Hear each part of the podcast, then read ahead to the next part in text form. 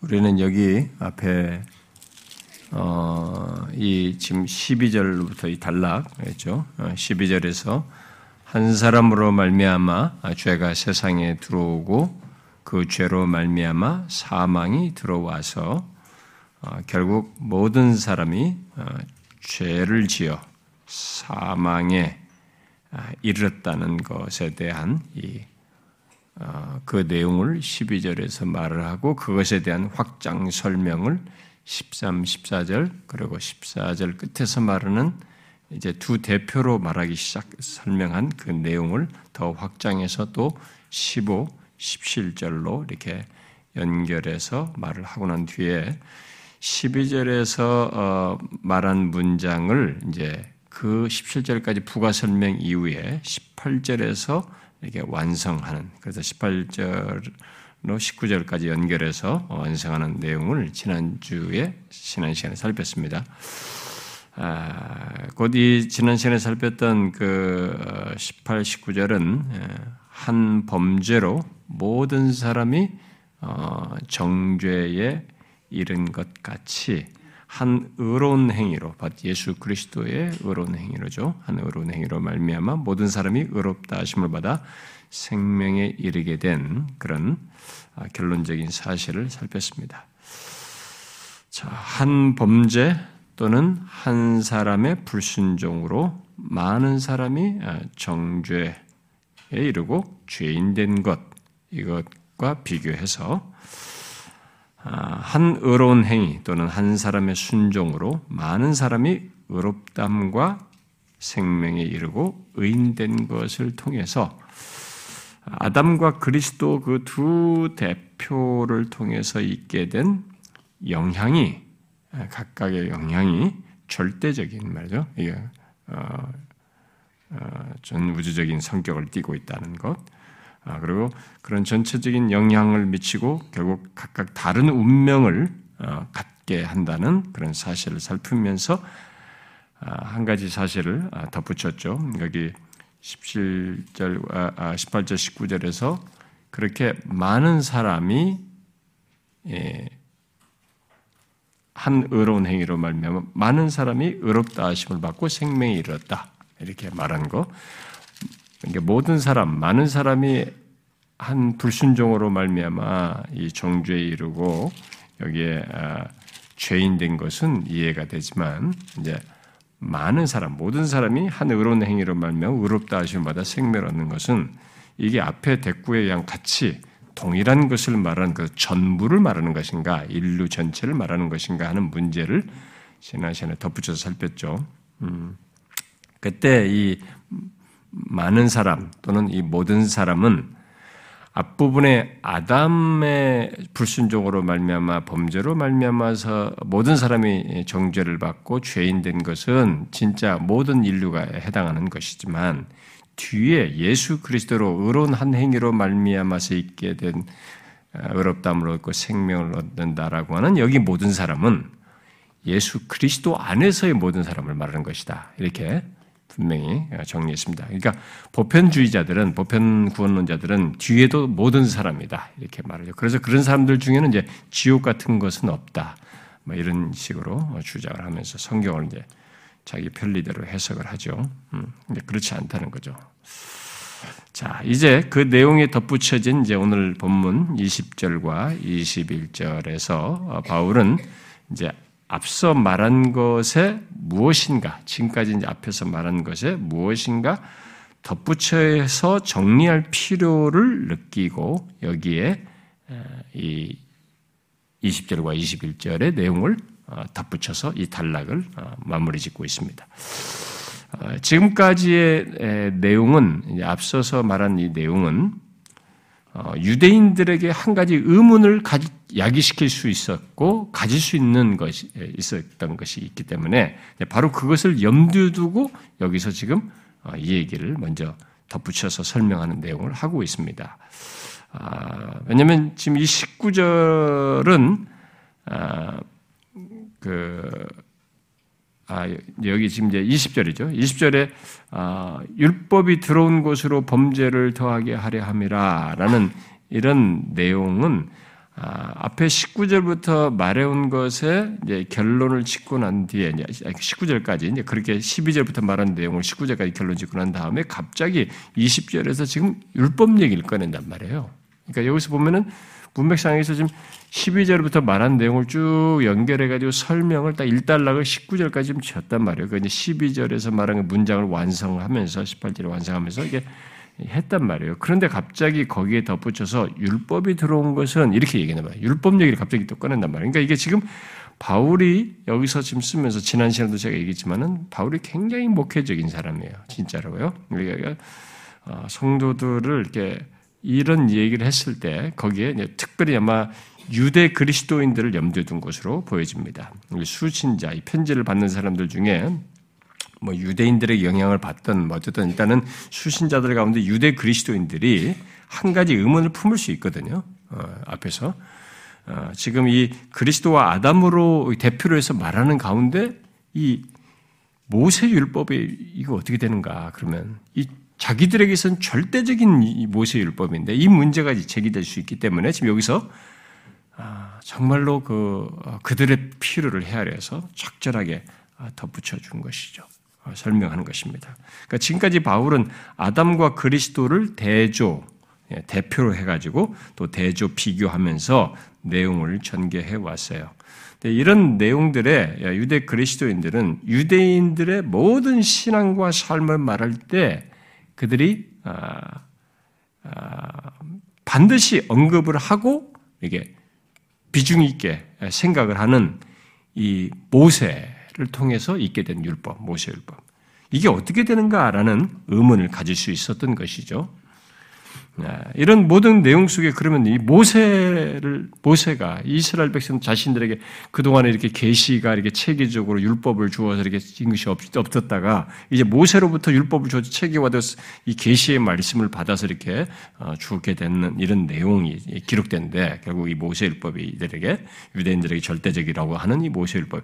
그러면 이 모세 율법은 어디 있냐? 모세가 서야 할 자리는 어디냐? 이 두 아담과 그리스도를 얘기한다면 그 최소한 아 아담부터 있었지만 역사의 중요한 전환점이 하나님께서 백성을 택하시고 한 민족을 주시고 거기에 모세를 통해서 율법을 주시고 뭔가 출발한 이 모세는 또 한 가지 여기서 아담으로부터 시작해서 중간에 한번 거론을 해야 될 정도의 사람이 아니냐라는 것이 유대인들의 생각이란 말이에요. 그러니까 아담, 모세, 그리스도 뭐 이렇게 그렇게 설명한다면 몰라도 그들은 그 정도의 생각을 아마 자연스럽게 가질 법하죠. 그래서 유대인들은 물론 유대 그리스도인들조차도 율법을 이렇게 그런 식으로 아주 비중 있게 여겼던 것이 있기 때문에 그런 의문이 부가적으로 가질 수 있는 것을 고려해서 여기서 지금 19절까지 어, 설명을 한 다음에 갑자기 20절에 율법이 들어온 것은 율법 얘기를 꺼내고 있습니다. 과연 하나님의 계획에서 모세 율법은 어디에 있어야 하는가 하는 것이죠. 아, 이미 살폈듯이 바울은 이 모세의 율법이 아담과 그리스도 사이에 어, 끼어들 수 없는 이 아담과 그리스도의 전 인류의 대표성을 강조했어요. 이 둘이 이 둘이 아, 전 인류의 대표성을 가지고 있다는 것을 말했습니다. 그래서 이 모세 율법은 그 두 대표를 통한 전 인류의 영향에 끼어들 수가 없는 거죠. 어, 아담에 의한 전 인류의 영향, 그리고 예수 그리스도에 의한 전 인류의 영향만큼 여기 중간에 들어온 이 모세 율법은 거기에 끼어들 수 있는 성질이 아니라는 것이죠. 그래서 아담은 모든 사람들의 운명을 결정지었고 마지막 아담 또는 뭐 둘째 아담으로 말하지만은 마지막 아담인 그리스도는 아담 안에 있는 정죄와 사망의 운명을 면하고 생명으로 나아갈 수 있는 있게 하는 그런 차원에서 전 인류에 영향을 미쳐 인류 역사에 영향을 미친 유일한 두 대표인 것이죠. 음? 그렇다면 유대 그리스도인들은 이제 묻고 싶겠죠. 음, 그러면 하나님이 이스라엘을 위해서 행하신 이 모든 것과 그들에게 주신 율법은 어떻게 되느냐? 음? 어떻게 이 전체 구원 역사 또는 계시의 역사 속에서 그 중요한 내용을 고려하지 않을 수가 있느냐? 이 한 민족을 택해서 하나님의 율법을 직접 주신 이 율법이라고 것이 있는데 이 비중인 것을 그런 전 구원 계시 역사 속에서 어떻게 그러면 어떻게 고려하지 않을 수가 있느냐라는 생각을 유대인들은 100% 거의 할 거예요. 예, 그들은 그 정도 비중이 율법에서 죽고 사는 그 사람들이니까요. 음. 자 그런 의문을 가진 뭐 유대인뿐만 아니라 유대에서 예수 믿는 사람들은 크게 잔재되어 있단 말이에요. 의문이 있단 말이에요. 그런 유대 그리스도인들을 염두에 두고 바울은 율법에 대해서 덧붙여서 정리를 해주고 있는 것입니다. 곧 아담과 그리스도를 대표로 하여 말하는 이 내용 속에 율법은 아, 그저 그리스도를 그리스도의 필요를 보게 하는 정도의 역할만을 한다는 정도로 여기서 소개를 합니다. 특히 아담과 그리스도의 이 아담과 그리스도가 서로 완전히 반대되는 조건에 그 별도의 자리, 그러니까 이 둘이 전체 인류에 영향을 미치지만 서로 완전히 반대되는 그 대조되는 조건에 있는 이 두 대표 사이에 율법이라는 것이 끼어들 수 있는 자리가 없다라는 거. 오히려 율법은 이 두 대표 사이에서 결국은 어떤 역할을 하는 것이고 어떤 기능을 하는 것이고 결국 그리스도 뒤에 오게 되는 구원을 주는 그리스도를 바라보도록 하는 어? 절실하게 필요로 하는 조건에서의 율법의 기능이 있다라는 것 그런 정도로 여기서 살짝 얘기합니다. 음? 네, 그것에 미리서 여기서 율법이 나왔을 때 제가 좀더 설명을 하겠지만 네, 바로 그런 정도로 율법을 여기서 얘기를 합니다. 자, 그러면 율법의 그런 성격을 결국은 나중에 갈라디아서 같은 데서 더 정확하게 예수 그리스도를 로 나아가게 하는 율법이라는 내용을 갈라디아서 더 정확하게 말을 하지만 일단 여기서는 먼저 그런 필요를 절감케 할 부정적인 역할, 율법의 부정적인 역할을 먼저 말함으로써 정리해 줍니다. 자, 그러면 여기서 말하는 율법의 특성이면서 동시에 뭐 율법의 목적이라고도 말할 수도 있고 뭐 기능, 역할이라고도 할 수 있는 역할로서 말하는 게 그러면 오늘 본문에서 말하는 것은 무엇입니까? 여기 20절에서 말하는 율법의 목적 또는 기능은 무엇으로 말하고 있어요? 율법이 들어온 것은 범죄를 더하게 하려 함이라. 이게 율법의 기능이다. 이렇게 역할이다 말하고 있습니다. 자, 이미 바울은 아, 우리가 성경에서 율법에 대한 이해가 정확하지 않으면요, 신앙생활이 굉장히 헷갈립니다. 굉장히 헷갈려요. 저 같은 말씀을 연구해서 가르치는 사람들도 이 율법에 대한 이해가 잘 안 되면요, 가르침의 방향이 바뀌어버려요. 어, 아주 바뀝니다. 아, 그래서 역사 속에서 이 종교개혁이 일어나기 전까지 이 율법에 대한 잘못된 이해 때문에 중세 교회가 천년 중세 교회가 점점 점점 이상한 방향으로 흘러갔어요. 그리고 행위에 몰입하게 됐고 자꾸 기독교가 하나님의 은혜를 바라보는 것이 아니라 인간의 행동으로 자꾸 바라보는 쪽으로 계속 흘러갔어요. 어, 모든 사상 전개, 구원 이론, 뭔가 새롭게 첨가되는 어떤 어, 의식에 참여되는 모든 것들이 다 교회 안에서 활동되는 것들이 다 그런 식으로 체계화됐어요. 아주 무서워졌죠. 근데 그것을 종교학자들이 이제 개혁, 성경을 통해서 개혁하면서 그걸 바꿨는데, 이제 루터 같은 사람은 처음 그걸 발견하고 너무 그게 과거에 철저하게 중세에 쩌들었던 사람이기 때문에 그것 율법에 의한 율법주의에 빠졌던 사람이기 때문에 이 그래서 복음과 이 은혜 뭐 율법에 상반돼서 나오는 이 내용을 말할 때 막 쫙 그냥 이걸 너무 선명히 잘라버려요. 둘을 갖다 완전히 그래가지고 서로를 갖다가 전혀 일치성이 없는가 할 정도로 너무 지나칠 정도 쫙 쪼개버려요. 두 개를. 그래서 이제 조금 이제 율법에 대한 또 오해가 루터파에 의해서 조금 나타나게 된다. 루터. 마치 율법의 좋은 기능조차도 다 없어요. 근데 나중에 칼빈 같은 사람에 의해서 이제 제3의 적용이다. 율법에 구원받고 난 이후의 율법 적용이라는 이런 설명들도 이제 다시 첨가가 되긴 하는데 그래서 그런데도 불구하고 그 뒤로도 개신교 안에서도 율법과 율법에 대한 이해가 잘못됨으로 인해서 많은 사람들이 가르치는 사역자들부터 우리 성도들까지 여기서부터 헷갈려요.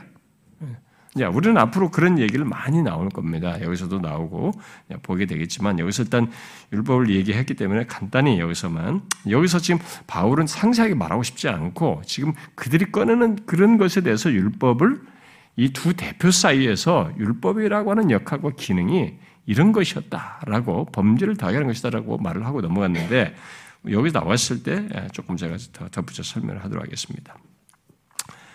자, 그러면 어, 이미 바울은 어, 여기 20절 어, 상반절에서 말한 것 같은 율법의 이런 기능 같은 거, 목적에 해당하는 이런 내용들을 이미 유사하게 앞에서부터 얘기를 했죠. 여러분이 앞에 어, 계속 계속 말해왔어요. 3장 20절에서도 했죠.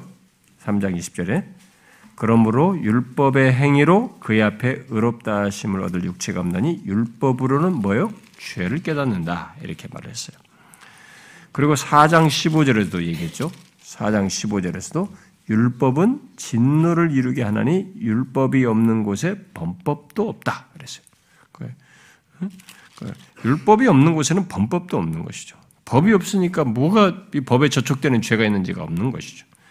또 우리가 앞에 이제 5장 13절에서도 약간 그 관련된 얘기를 했었죠.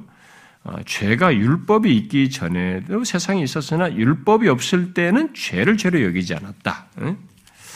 율법이 없을 때는 죄를 죄로 여기지 않는 이런 것이 그 그래서 율법이라고 하는 것이 그런 성격을 가지고 있다는 걸 얘기했어요. 그래서 율법의 이 죄와의 연관성을 앞에서도 몇 차례 계속 얘기했습니다. 그런데 바울은 여기서 아담과 그리스도의 두 대표 속에 모세와 율법을 생각하는 모세 율법을 생각하는 유대 그리스도인들을 향해서 아, 율법이 들어온 것은 범죄를 더하게 하려는 것이다라고 하면서 사실상 놀라게 합니다. 유대인들에게 이 말은 굉장히 충격적이에요. 어? 자기들은 율법을 굉장히 의롭게 하는 것으로만 생각했는데 이런 얘기를 해버렸기 때문에 자, 그래서 이 설명을 위해서 여기서 먼저 우리가 주목할 단어는 뭐냐면 들어왔다라는 말이에요. 음? 율법이 들어온 것은 이제 어, 여기서 이제 바울이 쓴 이 단어는 일부러 이렇게 쓴 것으로 보여집니다. 들어왔다. 그죠?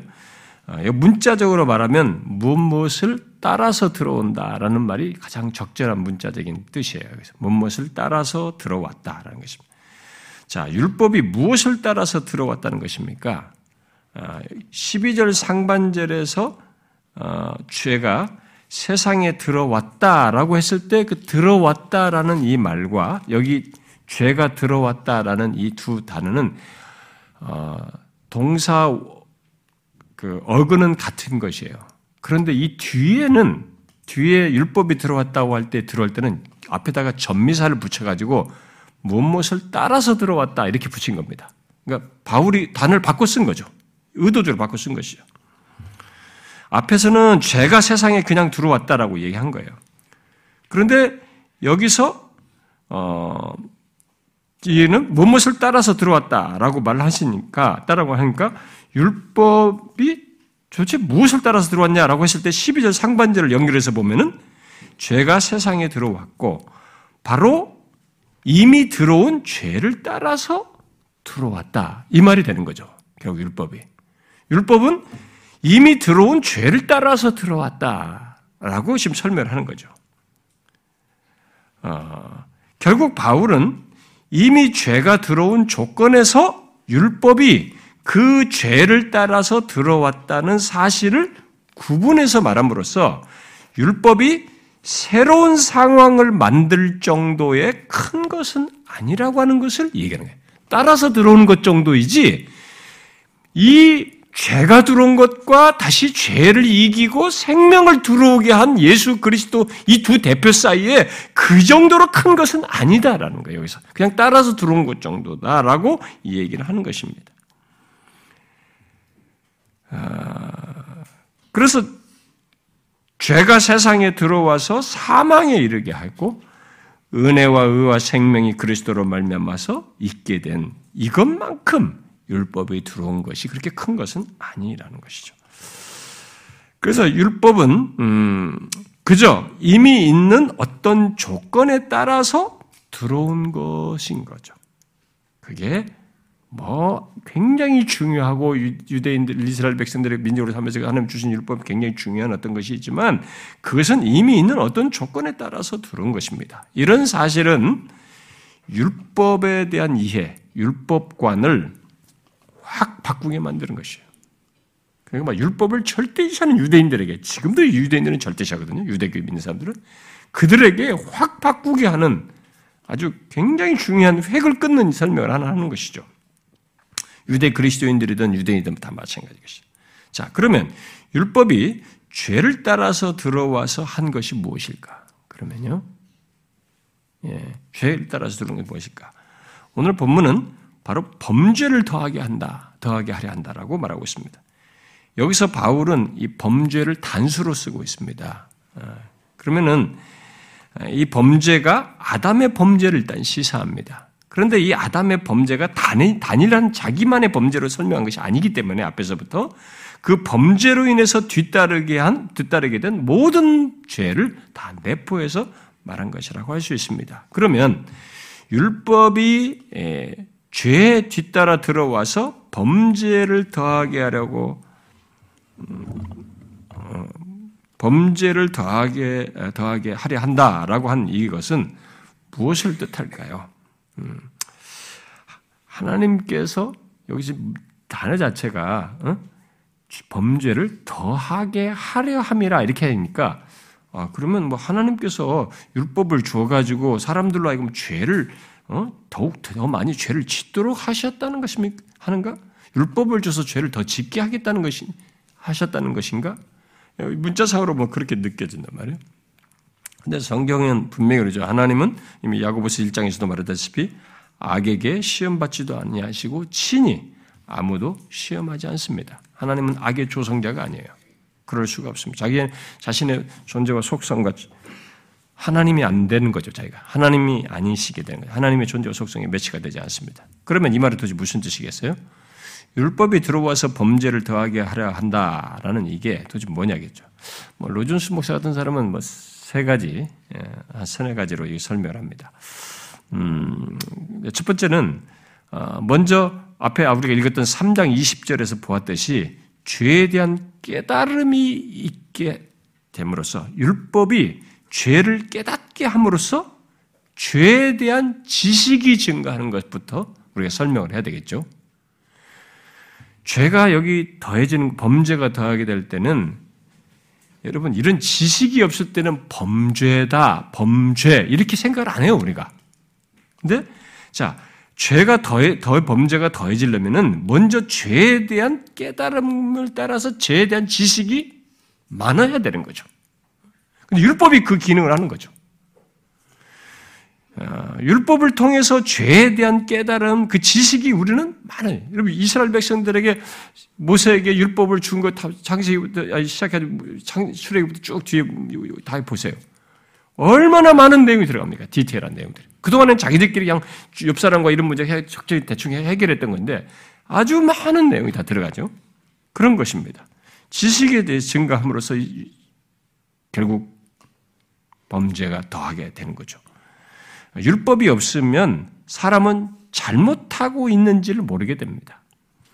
음, 그런데 율법을 통해서 이런저런 죄들을 알게 되는 것이죠. 그야말로 율법을 통해서 어, 죄에 대한 지식을 많이 어, 갖게 되고 그래서 내가 그 지식을 따라서 죄가 아, 더해지는 것, 많은 것을 보게 됩니다. 그리고 또 어, 그런데 이 죄가 이렇게 그러면 죄에서 깨닫게 되면 지식만 증가하는 것이 아니죠.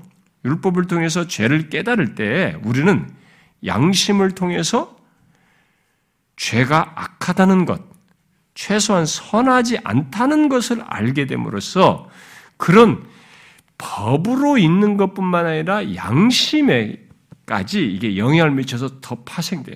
여러분 양심이라고 하는 것 지난번에 우리 양심 얘기지만 양심도 어떤 이렇게 양심에다가 이게 옳고 그른 것에 대한 지식이 축적되면 양심은 그만큼 예민해지는 거예요.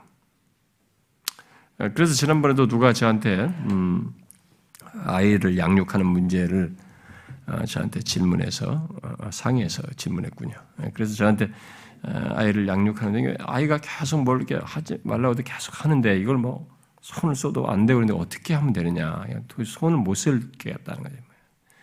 그러니까 그냥 뭐 그냥 방치해야 되느냐. 어쩔 수 없는 거죠. 네, 그런 문제를 얘기했을 때 이제 제가 이제 그 중에 한 얘기가 뭐냐면 어, 우리가 어떤 때는 아, 손을 못 쓸 것 같다, 포기해야 될 것 같다라고 생각될 때도 부모가 포기하지 말아야 되고 이 아이에게 어쨌든 내가 진심을 말하며 사랑을 드러내는 그런 태도 속에서 이 아이에게 자기가 하고 있는 것이 잘못되다, 잘못됐다라고 하는 것, 이게 어떤 어떤 이유 잘못됐다라고 하는 이 기준자가 말씀에 근거한 그리고 우리의 양심과 하나님께서 원하시는 뜻의 차원에서 어떤 기준이 될 만한 것을 제시해 줌으로써 무방비로 막 나가는 것과 이 기준이 있는 것 사이에는 큰 차이가 있어요. 하나님의 말씀을 안 지키는 사람도 부모로부터 부모가 원치 않고 하기 싫다, 이것은 바르지 않다라고 얘기를 들어온 아이는 그 들은 지식이 양심의 제어 기능을 자꾸 하게 되는 것입니다. 그러니까 결국은 여기서도 이 율법을 깨달음으로써 그것이 양심에까지 그런 영향을 미쳐서 이것이 선하다, 어, 그르다, 선하지 않다라는 것을 알게 됨으로써 결국 뭐게 되겠어요? 범죄가 더해지는 겁니다. 양심에까지 영향을 미쳐서 이런 효과가 있는 거죠. 그래서 우리가 앞에 2장에서도 봤잖아요. 음. 어, 또 율법이 없으면 양심이 각체받을 것이 이제 적어지, 그래서 적어지게 되는 거죠. 적어져서. 그래서 우리 안에 죄의 정욕이라든가 죄의 충동 같은 것까지는 죄로 여기지 않는 거예요. 그러니까 뭐 율법을 행동으로 다 하지 않았으니까 저 안에 있는 내면에 이런 것까지는 안 한단 말이죠. 근데 이 율법이 양심을 작용해서 이런 죄의 충동까지 저 안에서도 그것까지 선하지 않다, 바르지 않다라는 것을 하게 되는 거죠. 그래서 결국 뭡니까? 죄가 늘어나는 거죠. 더해지는 거죠. 이전에는 죄의 충동이라든가 내 양심의 가책이 걸린 정도로 죄 속에 죄의 정욕적인 이런 것까지는 밖으로 드러나지 않았기 때문에 죄로 여기질 않았단 말이에요. 근데 율법이 깨달음으로 인해서 이게 더해지는 거죠. 그래서 여기 범죄를 더하게 된다는 말이 이제 해당되는 것이죠. 또 이 율법의 깨, 죄, 죄, 율법을 통해서 죄에 대한 깨달음을 통해서 죄가 더해지는 것은 어, 이게 죄가 어, 나를 이게 어, 그러니까 결국 율법을 듣고 죄에 대해 깨닫게 될 때 우리는 아 죄가 나를 이렇게 이렇게 나를 망쳤구나. 내가 이렇게 거짓되구나. 내가 이렇게 뭐 사랑은커녕 이렇게 이기적이구나. 나의 성품이 이렇구나. 나는 이게 비열하구나. 거룩하지 못하구나. 뭐가 결핍되어 있구나. 사랑이 없구나. 뭐 온유함이 없구나. 교만하구나. 이렇게 우리 자신이 좋은 성품을 가지고 있지 않다는 데까지도 이렇게 보게 하는 거죠. 굉장한 것입니다. 이 깨달음이, 그 율법을 통해서 그 깨달음이 그렇게까지 확장되는 거예요, 자꾸. 어, 여러분 그렇잖아요. 저도 이렇게 말씀이 없었으면은 제가 무슨 뭐 교만한 거 이런 것까지 제가 깨닫겠습니까? 그런 거? 뭐 그것도 뭐 적당히 잘하나 다른 사람들은 눈도 감 신경도 안 쓸 것인데도 저는 아주 예민한까지 제가 교만한까지 내가 왜 그걸 깨닫습니까? 그건 죄 율법을 통해서 말씀을 통해서 죄에 대한 깨달음이 있으니까 그런 거죠. 그리고 율법이 또 율법을 통해서 죄를 깨닫게 될 때 우리는 내가 죄에 속고 살아왔다는 것, 어? 이런 것, 자기가 어떤 것을 결과적으로 있게 되는 것까지도 아 내가 이 죄에 대해서 속았구나. 그리고 죄에 대해서 지금까지 속으며 살아왔구나. 이런 거. 그 동안에 그 행위 순간 지나는 동안은 몰랐던 것인데도 이렇게 드러난 것을 가지고라도 아, 내가 죄, 죄에 속으며 살아왔다는 이런 것까지 알게 됨으로써 죄를 더하게 된 거죠 진짜로 더 많아진다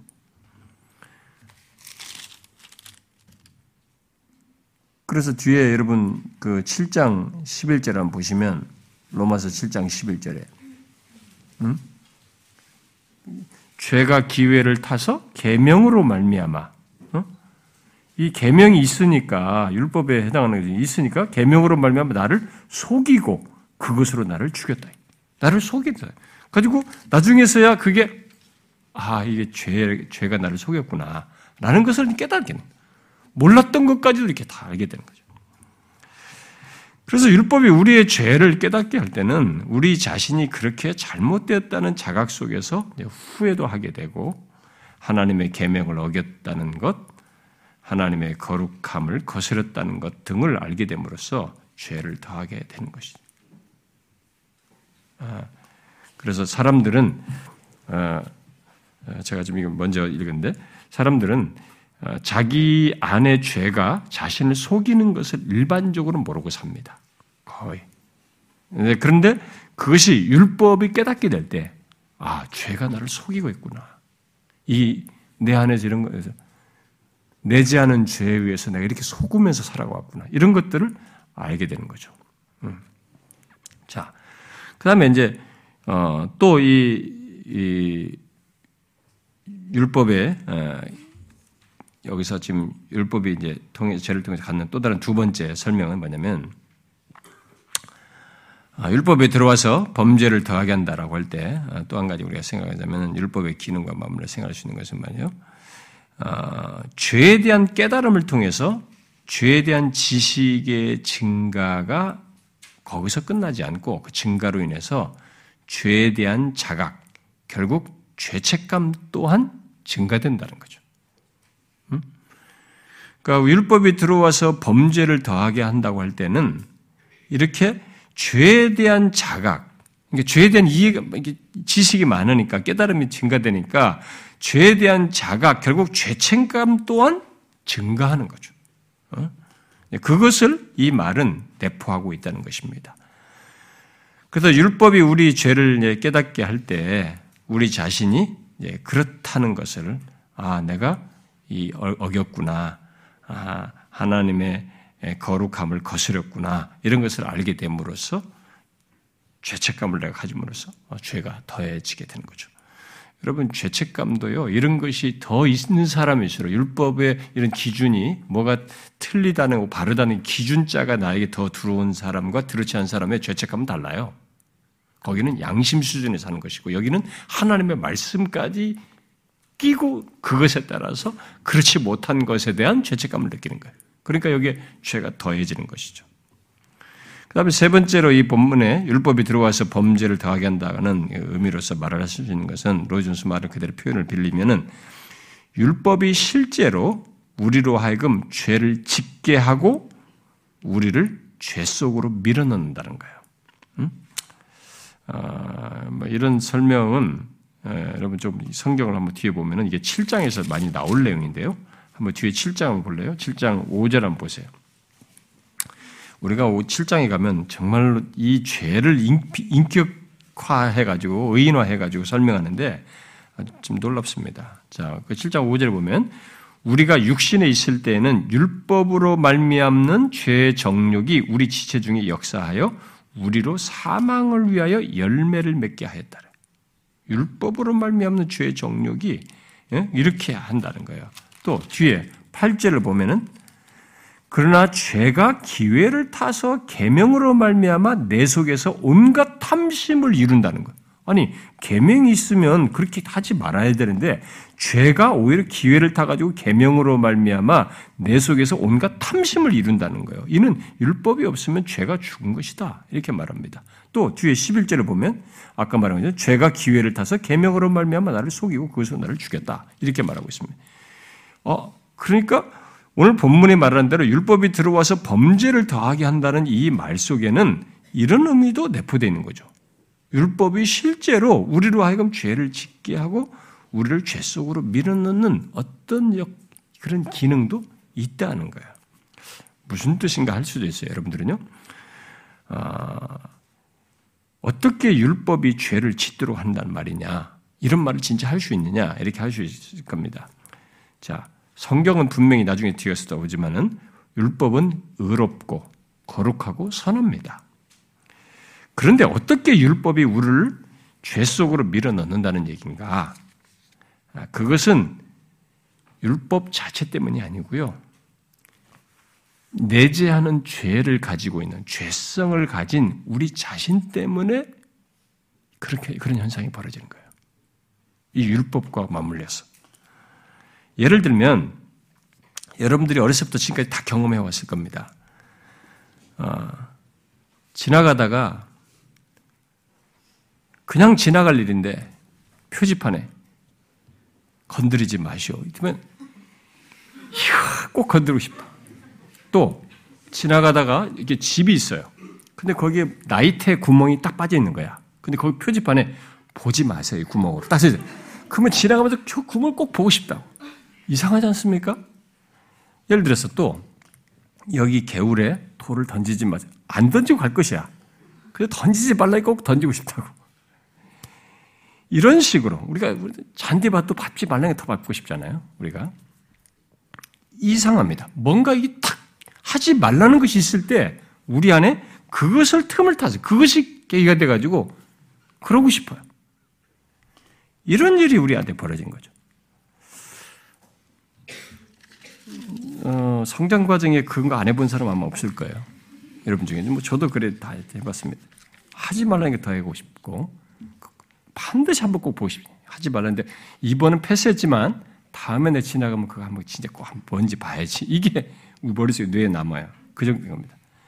근데 에, 이런 논지에서 보면 이 세상의 교육 이론 중에 무엇을 이렇게 미리 자연스럽게 성장 과정에서 배울 거 알아갈 것을 미리 교육한답시고 어떤 것들을 미리 보여주고 어떤 가르쳐 주는 이 교육 방법이 결국은 여기서 말한 율법이 죄를 더하게 하는 범죄를 더하게 하는 이런 특성을 오히려 가져올 수 있다는 거예요.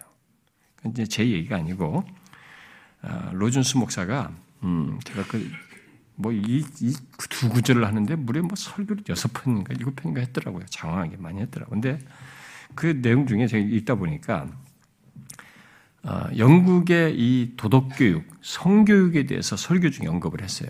그러면 이 사람이 이 로, 로마서 설교할 때가 1950년대입니다. 그러면 이미 50년대 영국은 성교육을 교육 과목에 집어넣었어요. 과목에. 우리보다 지금 몇십 년 앞선 겁니까? 우리나라 이제 성교육 어쩌고저쩌고 하잖아요. 이제. 그런 나라의 조건에 대해서 설교 중에 이렇게 말했대요. 나는 도덕교육이라고 하는 것을 전혀 믿지 않습니다.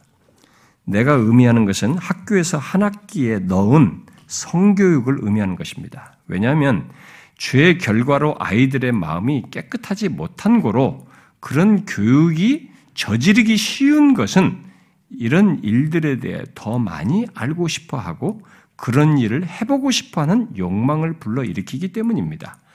그들은 벌써 이런 일들을 은밀하게 알아냅니다. 그 교육이 그런 관심을 더욱 깊게 하고 그렇게 하여 그들로 하여금 죄 짓게 충동질하는 것입니다.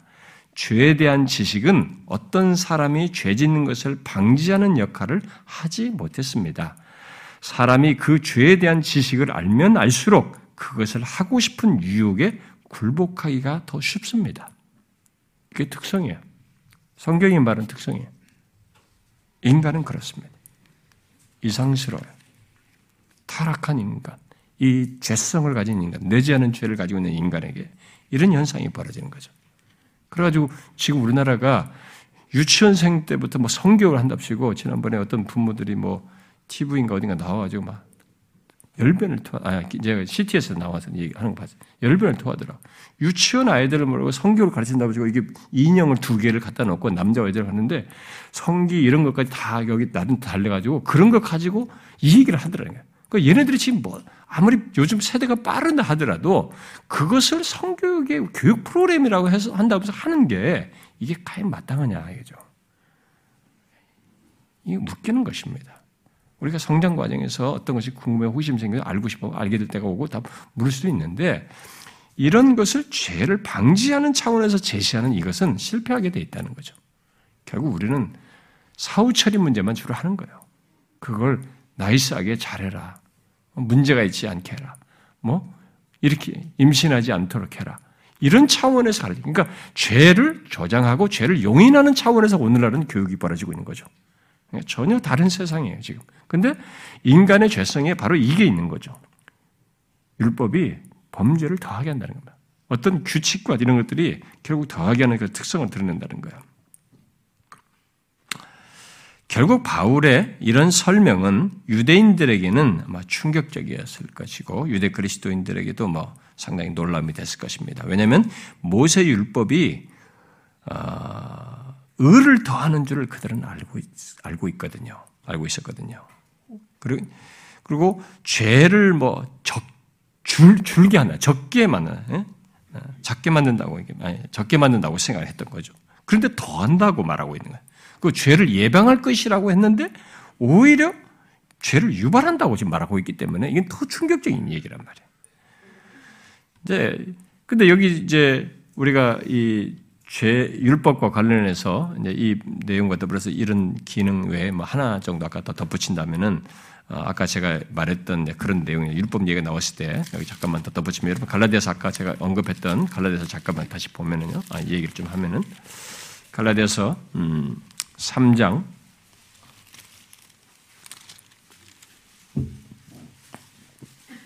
22절 3장 22절부터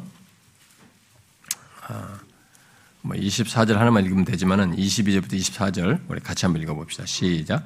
그러나 성경이 모든 것을 죄 아래 가두었으니 이는 예수 그리스도를 믿음으로 말미암는 약속을 믿는 자들에게 주려 함이라. 믿음이 오기 전에 우리는 율법 아래 매인바 되고 계시될 믿음의 때까지 갇혔느니라. 이같이 율법이 우리를 그리스도께로 인도하는 초등교사가 되어 우리로 하여금 믿음으로 말미암아 의롭다함을 얻게 하려 함이라. 자, 여기서 율법의 또 다른 하나의 기능이죠. 어, 뭐, 역할이 나오죠. 뭐예요? 초동교사가 되어 가지고, 우리를, 뭐예요? 그리스도께로, 어? 믿음으로 의롭다함을 얻도록 그리스도께로 이끄는, 인도하는 그런 선생이죠. 학교 데려갔다가 데려오는 그런 선생과 같은 초등교사 등 옛날로 모학 선생으로 말하는 그런 역할을 하고 있는 것이죠. 아, 그래서 율법은 우리를 구원할 목적으로 주어 있지 주지 않았어요. 처음부터. 우리를 구원할 분은 하나님의 아들 예수 그리스도밖에 없다는 것을 보여주고자 하는 것이 율법의 궁극적인 목적이에요. 율법은 앞에서 말한 것처럼 이렇게 죄를 더하고 죄가 죄를 해결할 수 없다. 이 죄가 있는 죄가 많다. 죄가 이렇게 됐다고 하는 이런 사실을 다 말하면서 결국 예수 그리스도밖에 없다. 우리 구원할 분은 이것을 말해주기 위한 것이 율법의 궁극적인 목적이에요. 음, 자 이렇게 율법이 죄에 뒤따라 들어온 것은 아담의 범죄로 있게 된 죄 상황을 보게 함으로써 더욱 가중시키는 일을 하고 결국은 그리스도의 필요를 보게 하는 것입니다. 바울은 실제로 그리스도로 어, 인해서 있게 된 사실을 이제 곧바로 여기 20절 하반절에서 연결해서 얘기하죠. 뭐라고 합니까? 율법이 들어온 것은 범죄를 더하게 한다. 그러나, 그러나 죄가 더한 곳에 은혜가 더욱 넘쳤나니 이렇게 얘기를 합니다. 자, 여기서 더 놀라운 사실이 이제 20절 상반절의 이 사실 이후에 더 놀라운 사실을 하반절에 덧붙이죠. 죄가 더하는 상황에 대해서 그렇게 죄가 더하는 상황에 대해 하나님께서 그것을 뛰어넘는 그러니까 율법이 중간에 죄가 있는 조건에서 들어와가지고 율법에서 죄를 더하게 된 그 조건에서 하나님께서 그런 조건을 뛰어넘는 해답을 가지고 계셨고 나타내셨고 제시하셨다라는 것을 말하는 것이죠. 그게 뭐냐? 그것은 바로 그리스도 안에서 죄보다 더한 은혜를 넘치게 함으로써 죄가 더했는데 그것보다 더한 것을 뭐예요? 은혜가 더욱 넘치게 함으로써 이렇게 대답을 하고 있습니다. 음, 여러분은 여기 20절 하반절의 내용을 잘 이해하셔야 됩니다. 예, 여기 20절에서 죄가 더한 곳에 은혜가 더욱 넘쳤나니 어떤 사람들이 이 말을 자기 죄를 지으면서 정당화하기 위해서 죄가 있는 곳에 은혜가 넘치는 거야. 이렇게 농담하는 사람, 성경을 그렇게 인용하는 사람들이 있어요. 예, 잘 보세요. 아, 여기 20절과 21절은 뒤에 6장과, 6장과 7장의 내용과 연결해주는 역할을 합니다. 음, 연결해주는 내용이 돼요. 왜냐하면 여기 지금 20절과 20절에서 죄와 율법과 은혜, 어? 이것이 지금 여기서 어우러져서 나오고 있거든요. 근데 뒤에서는 그게 나온단 말이에요. 그래서 그것에 대한 간단한 음, 그 내용을 여기서 하고 뒤로 확장해서 설명을 한 겁니다. 자, 분명히 이 세상은 아담의 범죄 이후로 예, 율법이 따라 들어와서 어, 그 범죄를 더하는 세상으로 이렇게 그런 세상이 세상으로 이렇게 만들고 있습니다. 그런 세상이 됐죠.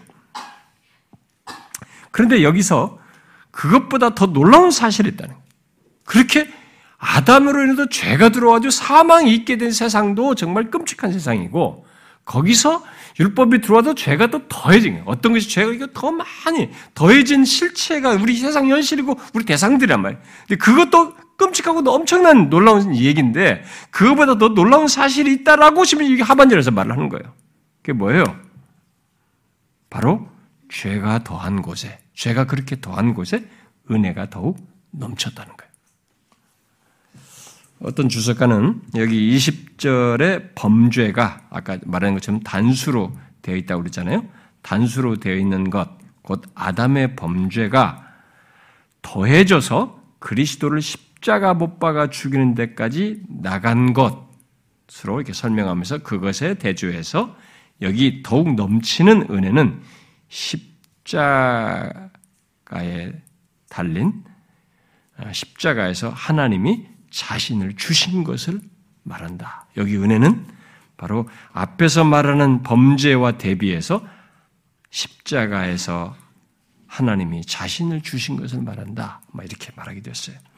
결국 은혜라는 것을 통해서 아담과 그리스도를 이렇게 비교하고 있다는 것입니다. 자, 한편은 범죄가 더해지고 그 결과로 21절 말씀대로 죄가 사망 안에서 왕노로 타고 있는데 다른 한편은 은혜가 더욱 넘쳐서 의로 말미암아 왕노로 타여 영생에 이르게 된다는 것이. 비록 여기 은혜를 은혜를 말할 때 그리스도가 언급되고 있지 않지만 이미 앞에서부터 죄와 사망이 아담 안에서 있는 것으로 말을 하고 아담에게 말하고 그와 대조해서 비교되는 내용을 그리스도에서 말하고 있기 때문에 그리고 뒤에서 바로 연결해서 그리스도를 말하니까 당연히 그리스도 안에서 은혜와 생명이 있다는 것을 말하는 것입니다. 그런데 여기서 우리가 먼저 주목할 내용은 어떤 조건에서 은혜를 말하는가 하는 것이에요. 음? 어떤 조건에서 이 은혜를 말하고 있습니까? 바로 죄가 더한 곳에 곧 율법이 따라 들어와서 죄가 더한 곳에 은혜가 더욱 넘쳤다. 근데 그 내용을 그러나 이제 들어 율법이 들어온 것은 범죄를 더하게 하려 함이라라고 해놓고 그러나 죄가 더한 곳에 은혜가 더욱 넘쳤다. 아, 여러분 우리 제가 음, 빌보 3장을 7절 그러나를 할 때도 그런 얘기를 했습니다만 기독교의 이 성경에서 어떤 진리 기술을 말할 때 어떤 것을 전개를 하면서 어떤 얘기를 말할 때 그냥 그러나를 부각시켜서 말하는 자리가 있어요. 그러니까 그러나는 그 어떤 앞의 것과 대비해서 이 앞에 참 부정적인 것을 얘기하고 그 다음에 그 복음의 어떤 풍성한 것들을 말하기 위해서 그러나를 말하는 이런 것이 있습니다. 그래서 이, 이 그러나를 통해서 항상 예, 성경은 이게 복음의 풍성함을 얘기하죠. 우리의 조건은 이렇지만, 죄가 더한 조건이지만, 그러나 항상 하나님으로부터 오는 은혜는 더하다. 하나님의 은혜가 더해서 우리가 구원을 얻고 소망을 갖게 되고 생명을 얻게 된다. 이렇게 얘기를 하는 것이죠. 자, 도대체 그러면 여기 20절 하반절에 말하는 것은 뭘까요? 죄가 더한 곳에 은혜가 더욱 넘친다는 것은 무엇을 말할까? 그것은 죄가 더한 것보다 은혜가 훨씬 더 넘친다는 것을 일단 대조해서 얘기를 하는 것입니다. 아, 죄가 얼마나 무서운 일인지 일을 하고 파괴적인 일을 하고 또 얼마나 헤아릴 수 없이 많은 해를 끼치는지 우리는 앞에서 조금 설명하면서 배웠습니다. 12절 이하부터 설명하면서 어, 아담 이래로 우리가 이 세상에서 보는 것을 보면 어, 죄가 얼마나 무섭고 파괴적인지 압니다. 뭐, 이 세상 저 멀리 있는 데까지 뭐, 이 세상에 일어나는 뭐, 온갖 악한 것과 막 끔찍한 이런 것까지 안 보더라도 내 사랑하는 사람이 죽는 것만 봐도 아, 이 죄가 얼마나 무서운 것인지 그리고 나도 죽어간다는 것만 봐도 이 죄가 얼마나 무서운 것인지를 알게 됩니다. 아, 아담 이래로 우리는 이 세상에서 보는 모든 것, 아, 그야말로 어, 더해진 아담 이래로부터 이 세상에 계속 더해진 죄뿐만 아니라 아, 우리 개인 안에서도 어, 이 죄가 얼마나 해를 수지 많고 또 이 죄가 더럽고 추하고 파괴적이고 어, 그래서 그것이 가져다 결과가 무서운 것인지 우리는 잘 알고 있습니다.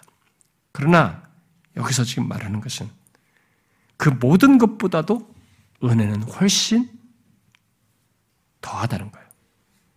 그렇게 죄가 엄청난데도 그것보다 훨씬 더하다. 더욱 넘친다. 이렇게 말하고 있습니다. 여러분, 얼마나 놀라운 얘기예요. 이 진술이 굉장한 사실을 얘기합니다. 여기 넘친다는 말은 죄가 더한 것을 다 해결하고도 남을 정도로 흘러 넘친다는 거예요. 마치 이런 식으로도 설명을 합니다. 큰 홍수가 나서 막 큰 홍수가 났을 때 막 쓸어가잖아요. 옆에 집이면 뭐든 다 쫙 다 쓸어가 버리잖아요. 마치 그런 것이죠. 나무든 땅에 모든 걸 다 삼키듯이 그렇게 넘쳐서 삼키는 것이. 응? 여기 넘친다는 게. 자, 우리가 이 말을 잘 이해하고 충분히 이해하려면 어, 죄가 어떤 것인지, 또 아담의 범죄 이래로 더해진 죄가 어떤 것인지, 과거 노아 홍수 때에도 또 소돔과 고무라 때의 죄나 또 이스라엘 백성들의 역사 속에서의 죄, 그리고 지금 우리들이 보는 이 세상의 죄, 또 우리들의 죄가 어떠한지를 알아야 돼요. 그걸 알아야 여기 죄가 더운 곳에 은혜가 더욱 넘친다라는 것이 피부적으로 와닿습니다. 그리고 그 죄로 이 세상에 사망이 들어와서 아담 미래로 모든 사람이 죽는 것. 심지어 죽음 이후에 영원한 형벌까지 있는, 있다는 이런 사실을 알아야 돼요. 얼마나 파괴적입니까? 거의 절대적이에요. 이 죽음. 이, 이? 이 죄가 가져다 두는 이게 막 너무 절대적이에요. 사망을 불러왔기 때문에 너무 절대적이에요. 바로 그런 죄와 사망을 능가하는 것이 과연 어디 있겠는가? 우리가 아는 경험 세계 속에서는 없는 거예요. 우리가 일반적으로 보는 세.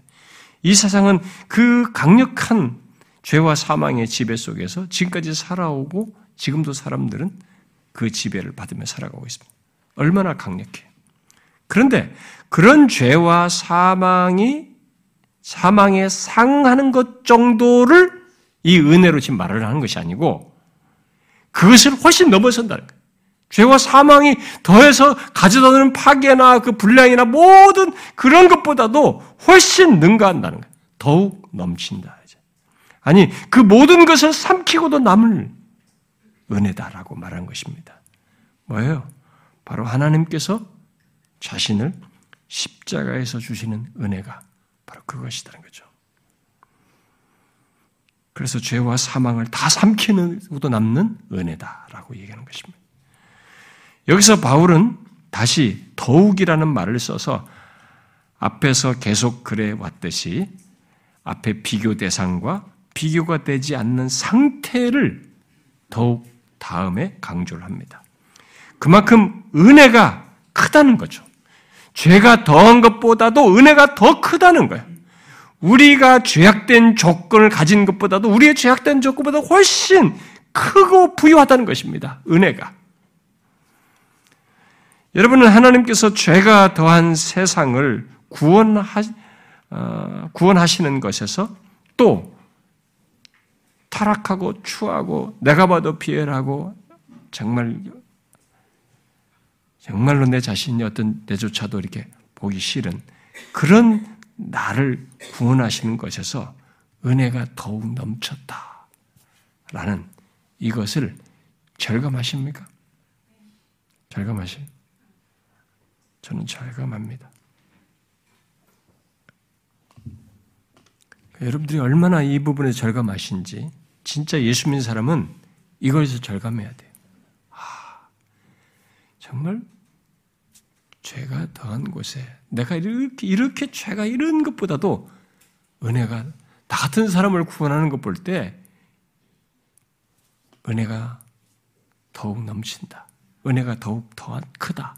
라고 절감할 수밖에 없는 저는 평생에 이것을 알아가야 한다고 믿어요. 음? 더욱 사실적으로 생생하게 체험적으로 알아야 된다고 믿습니다. 왜 바울이 에베소서 같은 데서 그 은혜의 지극히 풍성함이라고 이렇게 최상급을 쓰는지 알아야 됩니다. 그 은혜의 지극히 풍성함이 적당히 풍성함도 아니라는 거죠. 우리는 자기 자신을 주신 하나님, 바로 그리스도 안에 있는 그 은혜의 지극히 풍성함을 곧 여기 더욱 넘치는 은혜를 계속해서 알아가야 됩니다. 특히 무엇에 대한 더욱을 말하는지를 알아가야 돼요. 죄 있는 조건, 사망에 있어야 하는 이 절대적이 누구도 피할 수 없을 것 같은 그것보다도 더욱 넘치는 은혜로 말하고 있다는 것을 알아야 됩니다. 그러니까 나 한 사람의 구원에는 이 더 넘치는 은혜가 있기 때문에 가능한 것이죠. 응? 넘치네. 바울은 여기 21절에서 이제 그로 인해서 있게 된 어마어마한 차이를 말하고 있습니다. 뭐예요? 이는 죄가 사망 안에서 왕노릇한 것 같이 은혜도 또한 의로 말미암아 왕노릇하여 우리 주 예수 그리스도로 말미암아 영생에 이르게 하려 함이라. 어떤 차이를 말합니까? 죄와 사망의 사망이 왕노릇하는 조건과 은혜와 생명이 왕노릇하는 조건으로 말하고 있습니다. 무엇을 말합니까? 이 세상에 존재하는 두 종류의 왕, 왕노릇을 일단 여기서 말을 하고 있습니다. 그러니까 두 가지 통치, 두 가지 지배만 이 세상에 있다는 거죠. 사람은 이 두 가지 왕노릇 또는 두 가지 지배 중 하나에 다 해당됩니다. 바로 죄와 사망의 지배 아래 있든지 은혜와 생명의 지배 아래 있든지 둘 중 하나에 있게 되는 것입니다. 물론 그것은 아담 안에 있든지 그리스도 안에 있든지 둘 중에 하나로 말하는 것에 대한 것이죠. 그것에 연결해서 말하는 것이 그렇게 해서 나뉘는 것이죠. 우리들이 은혜와 생명의 왕노릇을 이 은혜와 생명의 왕노릇 한다는 것을 제대로 알려면 죄와 사망의 왕노릇을 사실 정확히 알아야 돼요. 이미 우리는 17절을 살필 때 그것을 살폈습니다. 그런데 우리들이 과거에 다 그 조건에 있었던 거죠. 죄와 사망이 왕노릇하는 조건에 있었던 것입니다. 아담 안에 있는 아담 안에 있을 때 우리는 죄와 사망의 왕노릇하는 조건에서 죄와 사망에 대하여 노예가 되어서 살았습니다. 조금도 이길 수가 없었어요. 그것이 뭔지, 그 실체가 뭔지 생각을 하지 못하고 살아서 그렇지. 이제 와서 보면 그것은 끔찍한 조건이에요. 음? 이길 수가 없었어요. 죄와 사망은 우리의 통치자였고, 군주로서 우리를 다스렸기 때문에 노예로서 거스르지 못했습니다. 이 죄가 사망 안에서 왕노릇하여서 거기서 꼼짝을 하지 못했어요. 죄의 왕노릇 아래 태어난 인간은 예외 없이 그 조건 안에서 살고 있습니다. 그래서 그런 사실을 어, 바울이 에베소서 2장에서 어, 아주 적나라하게 얘기잖아요. 우리 다시 한번 읽어봅시다, 여러분. 에베소서 2장.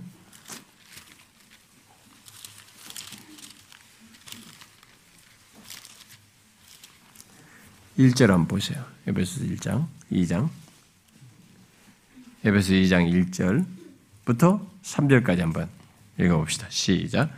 그는 허물과 죄로 죽었던 너희를 살리셨도다. 그때 너희는 그 가운데서 행하여 이 세상 풍조를 따르고 공중의 권세 잡은 자를 따랐으니 곧 지금 불순종의 아들들 가운데 역사하는 영이. 전에는 우리도 다 그 가운데서 우리 육체의 욕심을 따라 지내며 육체와 마음에 원하는 것을 하여 다른 이들과 같이 본질상 진노의 자녀이었더니 간단한 이 언급이지만 이 내용에 굉장히 많은 것을 함축하고 있습니다. 여기서 말한 것처럼 꼼짝 없었어요. 그냥 노예였다고요. 그게 지금 죄의 왕노릇, 죄가 사망 안에서 왕노릇하는 조건을 설명해 주는 것입니다. 음? 다 우리는 공중권세 잡은 자를 따라서 살았고 불순종의 아들들 가운데서 역사하는 영을 따라서 살았습니다. 그래서 우리는 육체의 욕심을 따라서 그냥 그게 원래 누구나 다 하는 것이에요. 뭐 거부할 것도 없어요. 다 당연한 것이에요. 그러면서 살아왔죠. 근데 그게 알고 보니까 통치를 따르는 거죠. 지배를 받아서 그런 거죠. 죄가 사망 안에서 왕노릇하고 지배하는 것을 따라서 우리가 그렇게 했던 것이죠. 근데 예수 믿고 나서 뭐예요? 지금은 no를 하지 않습니까? 거절을 하잖아요. 분별해서 아니라고 말하잖아요. 완전히 많은 거 달라졌죠. 이런 사실을 바울이 어, 여러분 여기도 한번 앞에 아니 바울이 예수님께서 한 것을 한번 읽어봅시다. 여러분 요한복음 8장 한번 읽어보세요.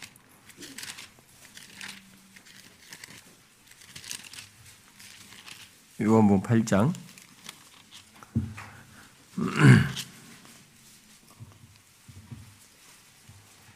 34절에 한번 읽어보세요. 34절. 읽어봐요. 시작. 예수께서 대답하시되 진실로 진실로 너에게 이르니 죄를 범하는 자마다 죄의 종이라. 그러니까 이 사람 이 세상의 사람들이 다 죄를 짓잖아요. 이게 근데 그게 자기가 알아서 아 내가 원해서 짓는 것 같기도 한데 실제 그런 것이 있죠. 자기 책임을 다 하죠. 그런데 가오면 더 따지고 보면 죄 노예로서 그런 거죠. 죄 종으로서 그런 거죠. 죄가 왕노릇하고 있는 거죠. 죄의 종이에요. 죄가 사망 안에서 왕노릇하는 것에 따라서 그렇게 하고 있는 것이죠. 자, 여기서 예수님께서 말씀하신 것처럼 죄의 종이요. 에베소 2장에서 말한 것처럼 마귀에 속한 진노의 자녀였던 것이 우리의 과거예요. 이 세상에 태어난 인간 조건이고 우리의 과거였습니다. 여러분들은 자기가 과거에 그런 조건에 있었다는 걸 정확하게 제대로 알고 있습니까? 사람들은 자기가 하고 싶은 것을 하는 것을 자유라고 생각합니다. 지금 이 세상 사람들은 다 내가 원하는 것 마음껏 하고 싶은 것을 하는 것을 자유라고 생각해요. 그러면서 어, 이제 종종 예수 믿는 우리를 비아냥거리죠. 저, 저 사람들은 자유도 없고 뭐가 교회 나가고 말이지. 나는 이게 일요일 날 가서 말이게요. 골프도 하고 산행도 하고 뭐 즐겁게 다 하는데 저들은 이것도 못 하고 말이야. 지금 매 교회 나가고 그런다. 자유도 없다고 이렇게 얘기하는 거예요. 응? 아, 그, 그런데 그들은 사실 어, 자신들의 죄의 통치를 받아, 서 그렇게 죄 죄성을 따라서 자기가 그런 식으로 행동을 하고 하나님과 반대되는 그런 것을 삶을 즐기고 있다는 것을 알지를 못해요.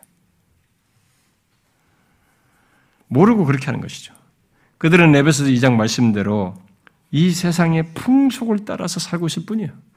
근데 그 세상 풍속을 따라 사는 것이 알고 보니까 공중것에 잡은 자를 따라 사는 것이고 죄가 사망 안에서 왕노릇하는 것을 따라서 그렇게 하는 것이. 그래서 그렇게 살다가 세상 풍속을 따라서 가는 것이 사망의 궁극적인 상태인 것이죠. 그걸 모르는 거죠. 그래서 그들은 이런 것을 전혀 모릅니다. 그러니까 성경에서 말하는 이런 영적인 것을 전혀 몰라요. 예, 고린도전서 2장 14절에 말한 것처럼 육신에 속한 사람은 그런 걸 알지 못해요. 이 영적인 세계. 이게 어떤 것이 자유인지를 몰라요. 그래서 죄가 사망 안에서 왕노릇하는 것은 죄가 사망의 영역에서 또는 죄가 사망을 기초로 하여서 왕권을 행사한다는 것이죠. 그런 통치를 한다는 것이죠. 그것이 이 세상의 조건이고 이 땅에 태어난 모든 자연인의 조건이고 바로 예수 믿기 전에 우리들의 조건이었습니다. 그런데 본문은 이 세상에 또 다른 조건을 얘기하는 것입니다. 바로 죄보다 넘치는 은혜가 왕노릇하는 조건에 대해서 말을 하고 있습니다. 그렇죠?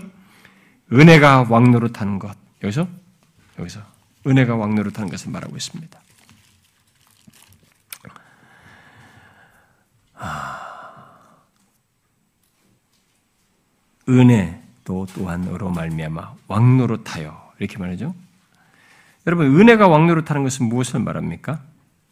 이것은 한 사람이 그리스도인이 되는 순간 그 사람 안에 은혜가 왕노릇하기 시작한다는 것으로서 은혜가 그의 생명 안에서 왕으로 역사하고 왕으로 다스린 거죠. 이 사람의 모든 지배와 다스림은 은혜를 따라서 있는 것입니다. 그는 은혜의 지배 아래서 은혜의 통치 아래 있는 것이. 그것은 마치 죄가 예수 믿지 않는 모든 인간 안에서 왕노로 타듯이 똑같이 은혜가 예수 믿는 우리들 안에서 왕노로 타는 것이죠. 그래서 은혜가 예수 믿는 자에게 최상의 자리를 차지하고 있는 것입니다. 예수 믿는 우리의 최상의 자리에 뭐가 있느냐? 은혜가 있어요. 죄와 사망이 있는 게 아니라 은혜가 있는 것입니다. 우리의 최상의 자리는 은혜가 있어서 이게 우리의 현재 인생과 장래와 미래와 우리 삶의 모든 것을 결국은 이 은혜의 통치 아래서 올 답을 다 경험하고 결론에 이르게 됩니다. 이 어마어마한 사실이에요, 이게. 그러지 뭐 존 스토트 같은 사람은 그리스도 안에 있음으로써 받는 복들을 다 은혜, 그리스도 안에 있음으로써 받는 이 복들은 은혜의 왕노릇을 말하는 것이다. 그러니까 은혜의 왕노릇은 그리스도 안에 있음으로써 받는 이 복들을 말하는 것이다. 그걸 가장 잘 요약해 주는 은혜의 왕노릇을 잘 요약해 주는 것은 은혜 안에 있음으로써 받는 복들이 바로 그것을 말해 준다라고 하면서 그야말로 우리들이 십자가를 통해서 어, 죄사함을 받고 의와 생명을 얻고 그 안에서 사는 것은 모두 뭐요? 은혜가 왕노릇하기 때문이라는 거죠. 아, 은혜는 예수 믿는 자 안에서 우리들의 여정의 모든 생명 안에서 우리가 구원, 우리의 구원이 완성될 때까지 그렇게 계속 왕노릇하여서 우리를 거룩하게 변화되도록 하고 그리스도의 형상을 담도록 하고 끝까지 우리를 견인하여 성도의 견인을 얘기하죠. 끝까지 견인하여 최종 구원에 이르도록 합니다. 오직 은혜에 여러분 그 설교 있죠. 그 책 있죠. 그게 이걸 설명합니다. 은혜가 왕노릇하여서 최종 구원에까지 이르게 하는 겁니다. 그러니까 처음 예수 믿기 시작한 것에서부터 역사한 이 은혜가 어디까지 왕노릇하냐면 멈추는 게 아니고 최종 구원의 상태, 결론의 영화에 이르기까지 왕노릇하여서 우리를 이끄는 겁니다. 그런데 이 과정에서 이렇게 우리 안에서 역사하는 이 은혜가 이 왕노릇하는 은혜에 어떤 사람들은 이 과정 속에서 때로는 변덕을 부리기도 해요. 또 수동성을 띠기도 합니다. 또 어떤 때는 일시적인 반항을 하기도 해요. 근데 그런 모습을 보이는 조건 속에서도 계속 예수 믿는 자 안에서는 이 은혜가 왕노릇하여서 그를 구원의 완성으로까지 결국 이끌어요. 은혜의 다스림 안에서, 은혜의 통치 아래서 그렇게 된다는 것입니다. 그러니까 이게 놀라운 사실이에요. 그러면 우리 이 여정 속에 굉장히 많은 것이 있을 수 있는데, 궁극적으로 다 보면은 은혜의 통치 아래서 이 구원의 여정을 가는 거죠. 내가 비록 이렇게 해서 좀뭐 불편한 것이고 내가 또 이렇게 했는데 거기서 또 이런 경험을 하지만은 그것이 다 은혜 안에서 은혜의 다스림 아래서 있는 일들인 것이죠. 이렇게 은혜가 왕로로 타기에 신자들은 하나님의 보좌가 일반적으로 공의의 보좌요, 두려움을 느끼게 하는 보좌, 아, 또 죄에 대한 심판을 하는 보좌인데, 은혜가 타는 신자에게서 이 그런 보좌가 다른 보좌로 보여지게 되는 거죠. 어떤 보좌로 보이게 돼요? 히브리서 한번 봅시다. 히브리서 4장.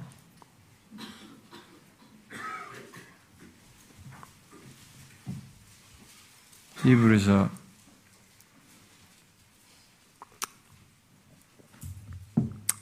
4장 16절 한번 읽어봅시다. 읽어봐요. 시작. 그러므로 우리는 극률하심을 받고 때를 따라 돕는 은혜를 얻기 위하여 은혜의 보좌 앞에 담대히 나아갈지. 우리가 이 말에 너무 익숙해 있어요. 은혜의 보좌 앞에. 근데 성경에서의 보좌 개념은 일단 하나님의 공의로우심이에요. 그래서 그래서 구약에서부터 보면 하나님의 보좌 앞에 나가는 것은 경외함과 두려움과 떨림이에요.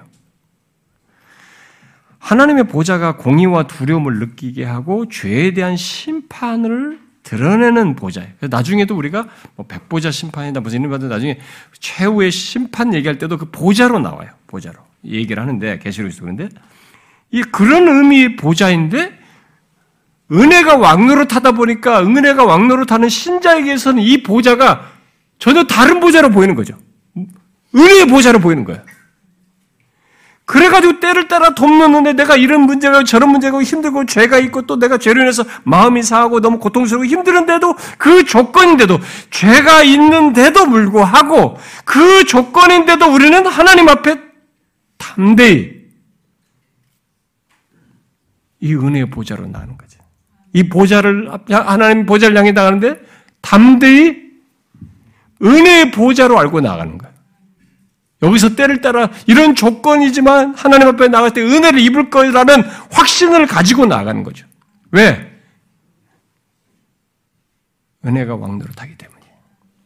우리는 은혜의 통치 아래 있거든. 은혜의 지배 아래 있기 때문이죠.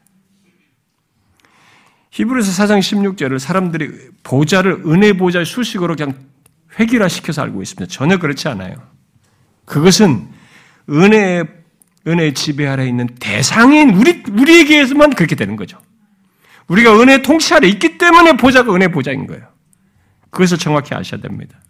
그래서 우리는 언제든지 어떤 조건에서든지 신자는 때를 따라서 그 각각의 조건에서 그 각각의 때에 은혜를 입기 위해서 담대히 하나님의 보좌 앞에 나가게 되는데 은혜를 기대하며 나갈 수 있습니다.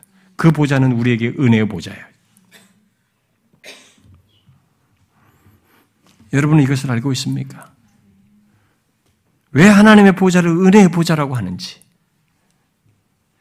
그것은 예수 믿는 우리에게 은혜가 왕노릇하여 언제든지 하나님께 나아가서 은혜를 구하여 얻을 수 있는 조건에 우리들이 있기 때문이에요. 여기 21절을 잘 보십시오. 우리에게 은혜가 왕노릇하는 것에 무턱대고 아무에게나 이런 것이 해당된다고 말하고 있지는 않습니다. 무엇입니까? 의로 말미암아라고 얘기하고 있어요. 그렇죠? 은혜도 또한 의로 말미암아 왕 노릇 한다라고 말하고 있습니다. 이 말은 무슨 말이에요? 의로 말미암아는 의롭게 되었기 때문에 가능하다는 것이에요. 응? 의롭게 되지 않은 사람에게는 은혜가 왕 노릇하지 않습니다. 그런데 바울은 그 조건에서 우리들이 그리스도 안에서 의롭담을 받았기에 은혜가 왕 노릇하는 것으로서 이 얘기를 하죠. 그래서 영, 그런 모든 조건 속에서 우리들이 영생에 이르게 되는 것을 말을 하는데 이 모든 것이 다 우리 주 예수 그리스도로 말미암아서다라고 마지막 이 모든 전체 은혜가 왕노릇한 것, 의로 말미암아 왕노릇한 것 이런 모든 조건을 마지막에 무엇으로 큰 설명으로 얘기하면 이 모든 것이 다 우리 주 예수 그리스도로 말미암아서다 이렇게 얘기하고 있습니다. 자, 이 무게 중심에 있지 말아야 됩니다. 여러분 예수 그리스도가 없으면 우리는 은혜도 못 얻어요. 그리스도로 말미암아서 다 그걸 얻게 돼요. 결국은 영생에까지 이르게 되는 것입니다. 결국 이 말은 이 땅에 오셔서 자신을 주신 예수 그리스도 바로 그의 죽으심과 부활로 말미암아서 우리들이 은혜가 왕노릇하는 조건에서 살며 하나님의 보좌에 나아갈 때에도 그 보좌가 은혜의 보좌가 될 수 있다라고 말하는 것입니다. 예수 그리스도로 말미암아서 보좌가 은혜의 보좌가 되는 거예요. 히브리서도 그렇게 그렇게 얘기합니다. 예수 믿는 우리는 예수 그리스도로 말미암아 은혜가 우리 안에 왕노릇하여 최종적으로 여기서 말한 것처럼 영원한 생명에 나아갑니다. 영원한 생명에 이르게 됩니다. 근데 여러분 잘 보시면 우리가 앞에서도 얘기할 때 5장 전반기 단락을 끝낼 때도 제가 얘기했지만 5장 1절부터 11절에 끝날 때 이 모든 내용을 무엇으로 결론 지었어요?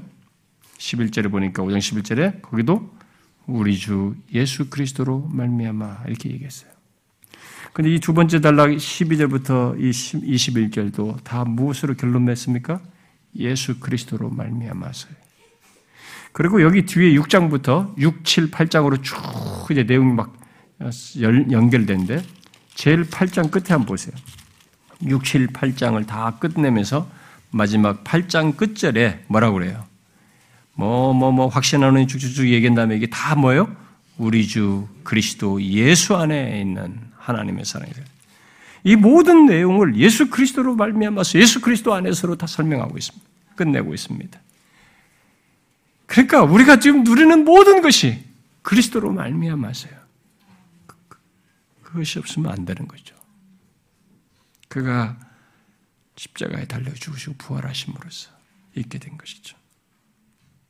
그래서 바로 예수 그리스도와 연결된 내용을 예수 그리스도와 우리와 관계 연결된 내용을 바로 6장에 들어가면서 시작합니다. 자, 질문해 봅시다. 여러분은 예수 믿는 우리에게 이렇게 확신 있게 말하는 내용을 그대로 믿고 살고 있습니까? 죄가 더한 이 세상, 죄가 더한 우리에게, 그래서 죄가 사망 안에서 왕노릇하는 이 세상과 우리에게 더욱 은혜가 넘치고 은혜가 왕노릇하여 영생에 반드시 이르게 된다고 하는 이 놀라운 사실. 내 자신을 봐서는 도저히 그게 설명이 안 돼요. 왜냐면 내가 너무 추하거든. 내가 죄 중에 태어나서 죄 가운데 살아왔던 이 흔적이 죄 하나만으로도 사망에 이르러야 하는 명확한 사실인데 그런 조건에 있는 내가 정반대로 영원한 생명으로 나간다는 것이 불가해 보이지만 그게 가능한 이유는 그런 조건에 내게 은혜가 이 죄가 많은 것보다 더한 것보다 더욱 넘쳐서 가능하다라는 것을 지금 말하고 있습니다. 여러분은 이것을 확신합니까? 아, 나를 보면 설명이 안 돼요. 은혜가 더하기 때문에, 넘치기 때문에 내가 이런 조건에도 불구하고 영생에 이르게 되는 것이죠. 여러분, 죄가 사망을 가져오고 또 사망 안에서 왕노릇하는 것이 얼마나 확실합니까? 죄가 사망을 가져온 것이 얼마나 확실해요.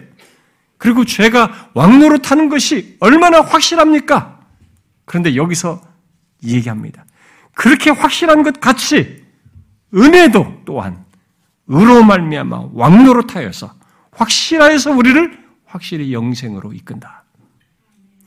이 앞에가 확실한 것만큼 이 뒤에는 더 확실하다 이렇게 얘기하고 있는 것입니다. 예수 믿는 것이 절대 모호하지 않습니다. 그리스도께서 이루신 것이 절대로 모호하지가 않아요. 여러분 우리가 죄와 사망만큼 확실한 게 어디 있어요 이 세상에서? 이 왕노릇 하는 실체를 우리 다 알지 않습니까? 어떤 사람은 끌려다녀요 죄. 자기가 직장을 하고 뭔 일을 하지만 어저께 했던 죄를 또 다시 지으면서 끊지를 못합니다. 죄 지배 아래 살고 있어요. 왕노릇하면서 지배 아래 살고 있습니다. 그 조건에 인간이에요 다. 얼마나 확실합니까? 벗어나지를 못해요 인간 스스로. 근데 이렇게 확실한 것만큼 은혜가 의로 말미암아 왕노릇하여 우리를 영생으로 확실하게 이끈다는 거죠. 예수 믿는 사람이 그런 것입니다. 여러분 믿으십니까? 굳건히 믿으셔야 됩니다. 기도합시다.